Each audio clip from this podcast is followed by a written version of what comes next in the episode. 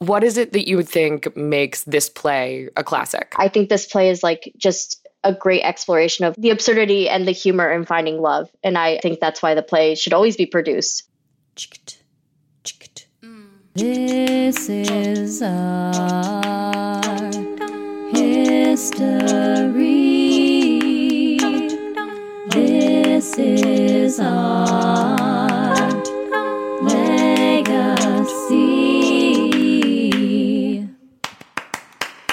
Hello and welcome to This is a Classic, the Expand the Canon Theater podcast. I'm Emily Lyon, she, her, the artistic director of Hedgepig Ensemble and a curator of Expand the Canon. And I'm Gagarin, they, them. I am an ensemble member and a fellow curator for Expand the Canon at Hedgepig. And today we also have an exciting guest.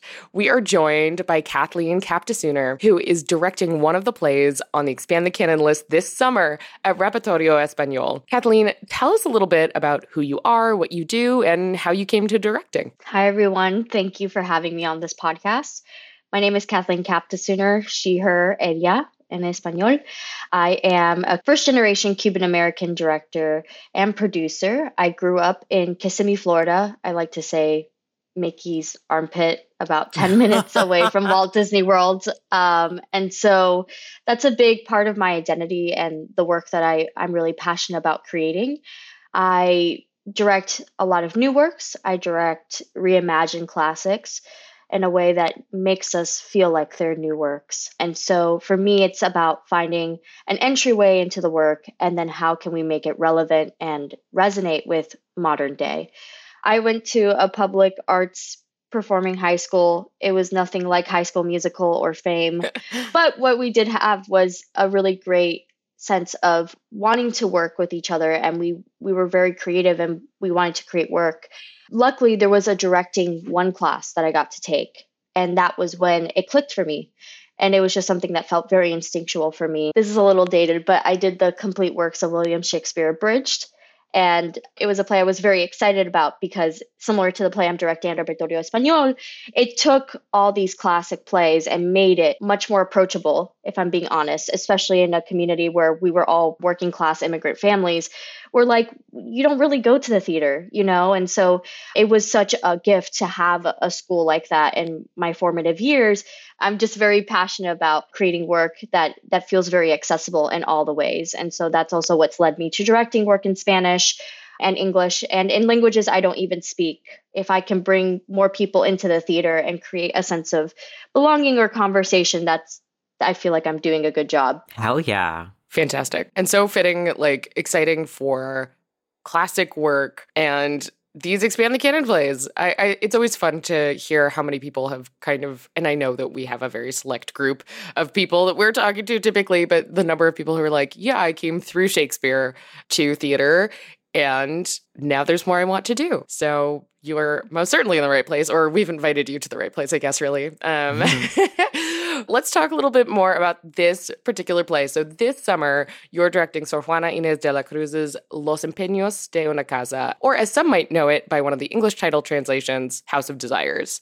This play is on our 2020 list, so you can head back a few seasons to hear all about it. Uh, but for the highlights, we summarized the play this way. So, if you wish Twelfth Night's love triangle was a love octagon, Meet this passionate and thrilling comedy. House of Desires is a romantic farce about two siblings involved in a variety of romantic entanglements. Lock everyone in the same house, sometimes turn off the lights, and watch the sparks and antics ensue. Originally written in Spanish, it is a wonderfully witty comedy of errors full of clear sighted female protagonists, clever servants, and the folly of ambitious men. Thank you, Karen. I love this play so much. Uh, and I'm so curious, how did you find this play, Kathleen, and what do you love about it? First of all, that is a great summary of this play. Um, love Octagon. I will have to take that because when I try to explain this play to people, it's like it's more than a love triangle.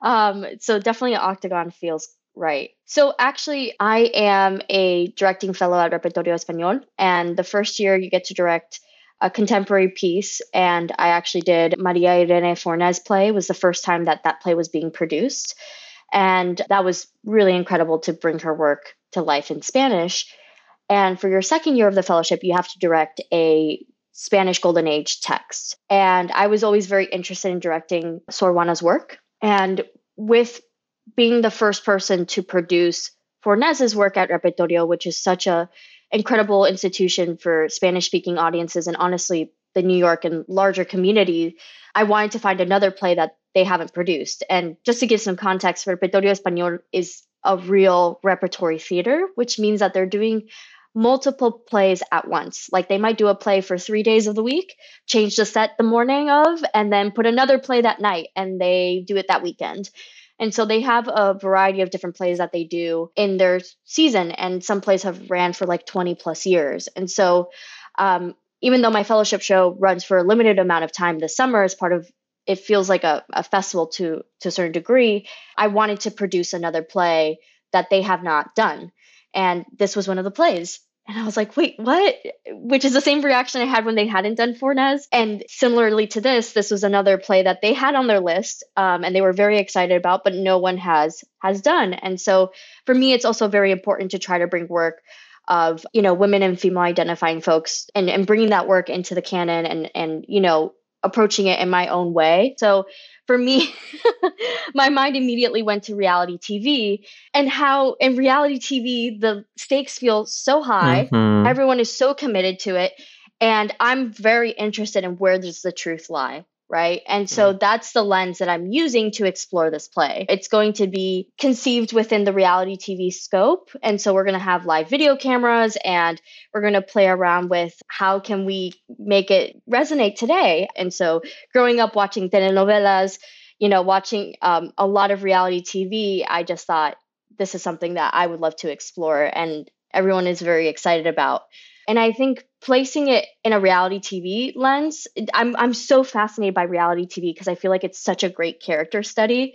When Love Is Blind came out, I was so intrigued by it. Like people are doing this, how, why, how can you just like give yourself to something? There's something really wholesome about it, like especially just the first season because it, no one was famous. And that's kind of what I'm interested in exploring with this play. How can we explore people trying to find love in a very genuine way with very kooky and heightened stakes that society imposes and also they impose on themselves? Essentially, I want to take this play that is so funny and so witty and kind of bring it to the modern day. No, absolutely. Well, you're speaking my language in a very, very big way right now, Kathleen. I love love reality TV. I'm a big I'm mostly like a real housewives kind of fan if I'm going to be totally honest with everyone Okay. here, but Yeah, yeah, yeah. I am a very big um Love Island like early seasons watcher. I totally hear you on that. Cuz also especially when we're talking about like women going after what they want, especially when you're watching those earlier seasons of reality TV and like it's just these people trapped in a house together trying to find love. It's that same thing where nobody can really say what they want, but their wants and their needs are nakedly laid before us as the audience because we're like, I know, I know exactly who you are. And I think, especially like yeah. within this play already, we have so many of those kinds of archetypes that you see in these like houses. Like, especially like, I don't know, how many times in Love Island have they made um like a comparison to Don Juan with some of the with some of the guys when they roll in there. I like you think I'm joking, but they seriously have done this. This is like really really exciting that I think you're you're picking up on something in this play that is not only relevant to the modern day but also relevant to the piece in the text. Absolutely. And and thank you for that. Every person I talk to has their own entry point into reality TV as well, right? Even if they don't really watch it, everyone knows at least some of the iconic reality TV shows. It's It's in our culture. You can't not know about reality TV in the US. exactly and that's what I love about the play because the play was done over 3 days. It was a huge festival. It was done for royalty, right? And it was for the masses to a certain degree. And I feel like reality TV, whether we like it or not, is for the masses. It is something that is culturally embedded in us. So that's also an angle I'm trying to play with is like how can I really make the play accessible in that way, right? Where someone can go, "Oh, I I know reality TV. Oh, but Spanish class, you know, golden age text, I'll, I'll I won't get scared by that, right? I also think that since it's being presented in Spanish, um, which is so beautiful, but you know, I'm just trying to think of like how can I bring all the people in my life to come see this show, and how can I bring like a larger community to this, and just like the folks that are like really committed to repertorio season as well. And so I think this is like a really interesting tension to be playing with of like how do I honor the text and what it's what it did it back in the day and like how can I make it relevant mm. and and resonate today. But I'm curious about how your process with this has been so far. We know that we can be expecting some cameras and all that other kind of stuff, but I'm curious about how you're going to approach this from a directly like process with your actors. So for me, I had the idea and then I was like, okay, now now I have to start getting into it, um, which I love. But I have an incredible associate director and assistant director, and they both are Spanish speakers and they both are passionate about classical plays. And so it's been a lot of the three of us kind of being like, okay, how could we do this? And, you know, one of them, she did her thesis on classical text. And so it's nice to have someone with a similar perspective on on how to approach classical text in this way because the big thing is i don't want to lose the the beauty of the play either. Mm-hmm, absolutely. I've made a few cuts because what we're playing with is having a confessional room, and how can we use some of the monologues to serve in the context of reality TV where it can live in a confessional. For me, I love I love this kind of challenge. As I get into it, I'm like, oh, this is a little bit more devising than I anticipated. If there's a plot hole, we might have to fill something in. I'm not hoping to create a lot of additional moments that aren't in the original text, but because this concept is in modern day, we may have to do a few things to, you know, bring in that concept more cohesively. It's awesome and I'm I'm excited to see what I'm going to learn. It's just one big experiment. Yeah, hell yeah. Well, I mean, using uh, asides as confessionals for theatrical devices I don't know. I'm like, frankly, getting really, really excited to come see this already. I'm like, I want to know what the confessionals look like. That's so smart. Thank you. You're welcome. I would love to hear, you know, you say you were immediately drawn to this play and that you've wanted to do Sor Juana's work for a little while. Um, what is it that you would think makes this play a classic? Mm, so many things, but you know, Sor Juana was the first Latina playwright. So that's very important to me. One, the legacy of a writer. I'm very drawn to Fornes's work for many reasons, but one of them is I feel to a certain degree a duty as a Latina to honor the greats that didn't get their time.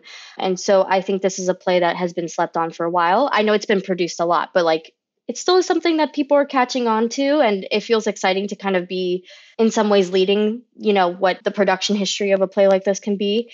And then the other thing is just it's really funny. It's really just a fun heightened play. And when I say heightened, the stakes just feel so high. And I feel like life just feels like that sometimes. And if we can laugh at ourselves, if we can look at ourselves and be like, wow, love, like there's a line that in translated in English is like, love is blind. And I'm like, whoa, like I, I know it sounds silly. It's a very used phrase, but just to like see the translation of that and have that be something that someone discovered so long ago is like, oh, this is a, a universal thing. Everyone wants to try to find love and everyone wants something, right? They want to feel special, they want attention, whatever it is. And I think this play is like just a great exploration of like what does the absurdity and the humor in finding love. And I I I think that's why the play should always be produced. Mm-hmm. Yeah. Sometimes if if you don't cry, you have to laugh um, about finding love. Yeah. Here we are. Haha. I'm revealing too much. but uh, I'm curious. You were talking about, you know, some of the translations, but of course, Repertorio will be doing it in the original Spanish with some cuts and, and shifts. We, in a previous season, had a conversation with Catherine Boyle, who translated one of our favorite versions of this play, House of Desires. Um, so I'm curious if you know who did the translations for subtitles, uh, repertorio, and also, you know, I don't know how many translations you've read, uh, but do you have a sense of, you know, what what might be missed in translations of this original Golden Age classic? Yeah. So actually, we took the original Spanish text and then we actually used Catherine Boyle's translation and kind of looked at both.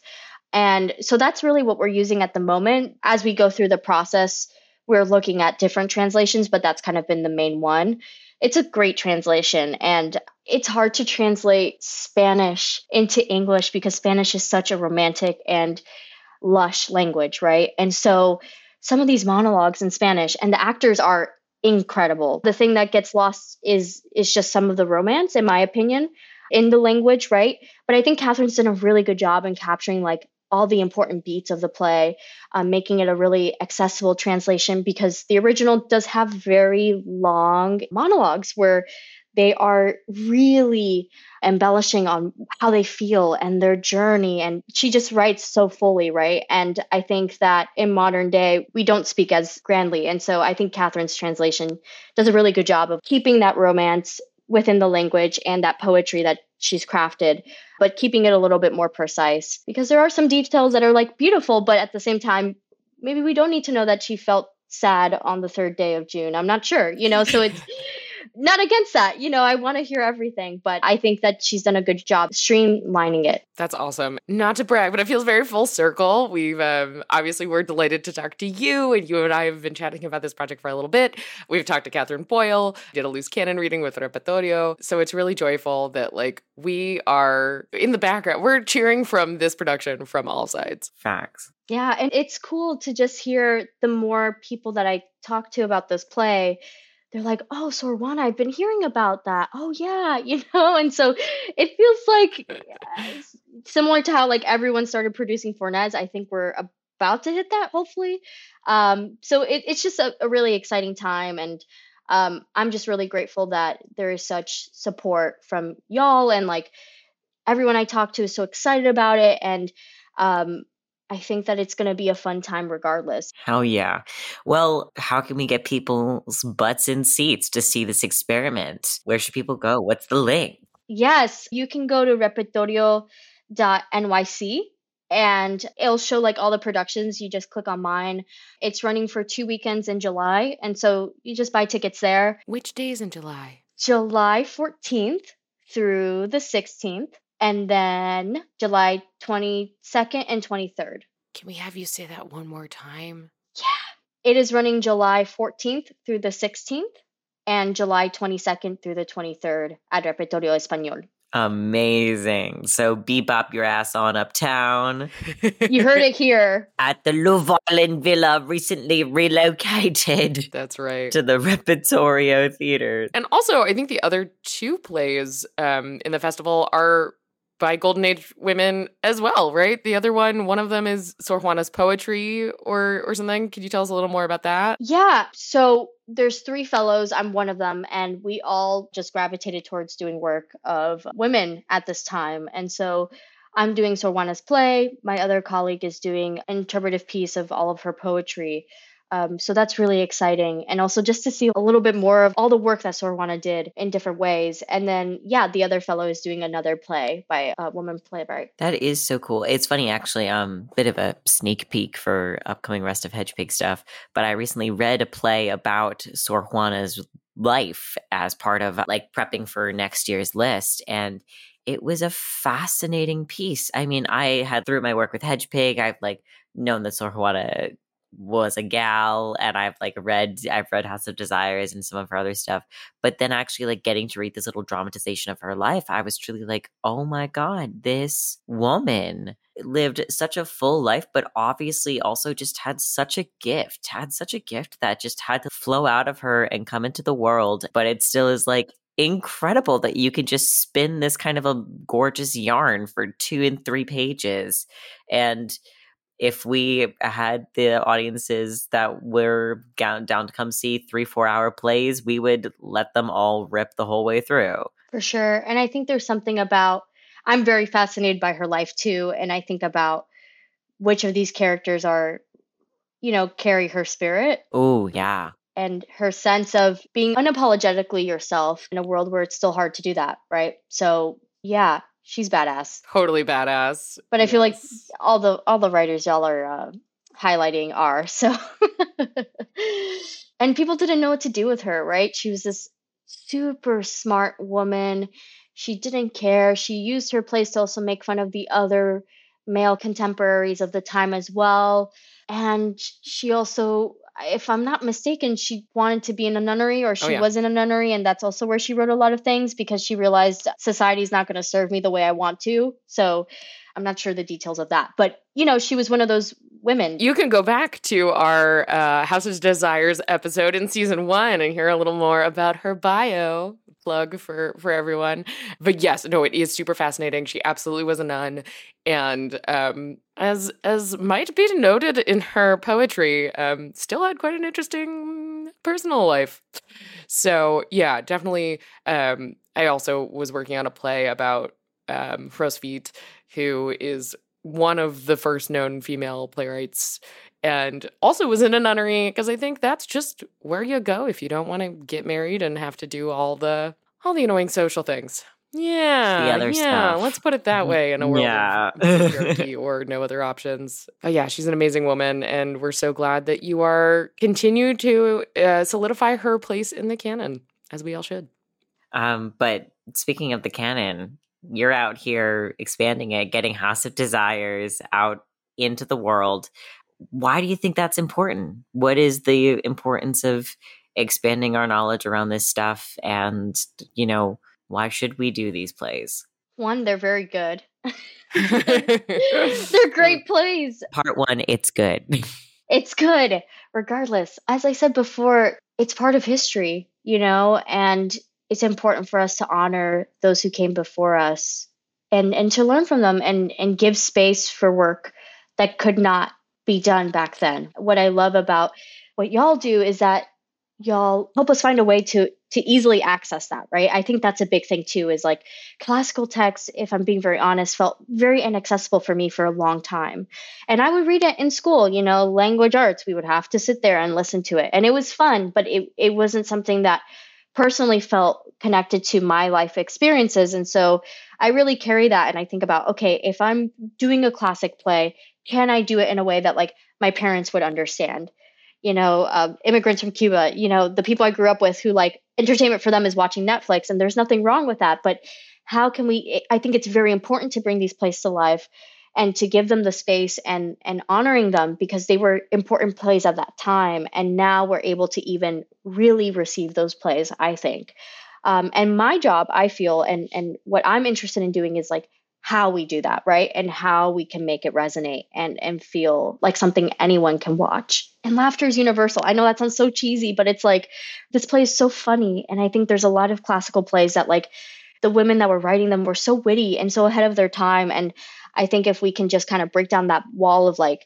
oh it's a classical play in spanish. Ooh in the 17th century. Ooh i don't know if that's for me. And like kind of chip at that and say no no no it's for you. Come come watch it then Yeah. it, it, it plants that seed right um in the same way netflix does like really you you you pick a movie and then it'll recommend some other ones right and so i think hopefully you know it's someone experiencing Sor Juana and they're like oh so someone else is doing Sor Juana. I can experience that you know because the first time i did is was incredible.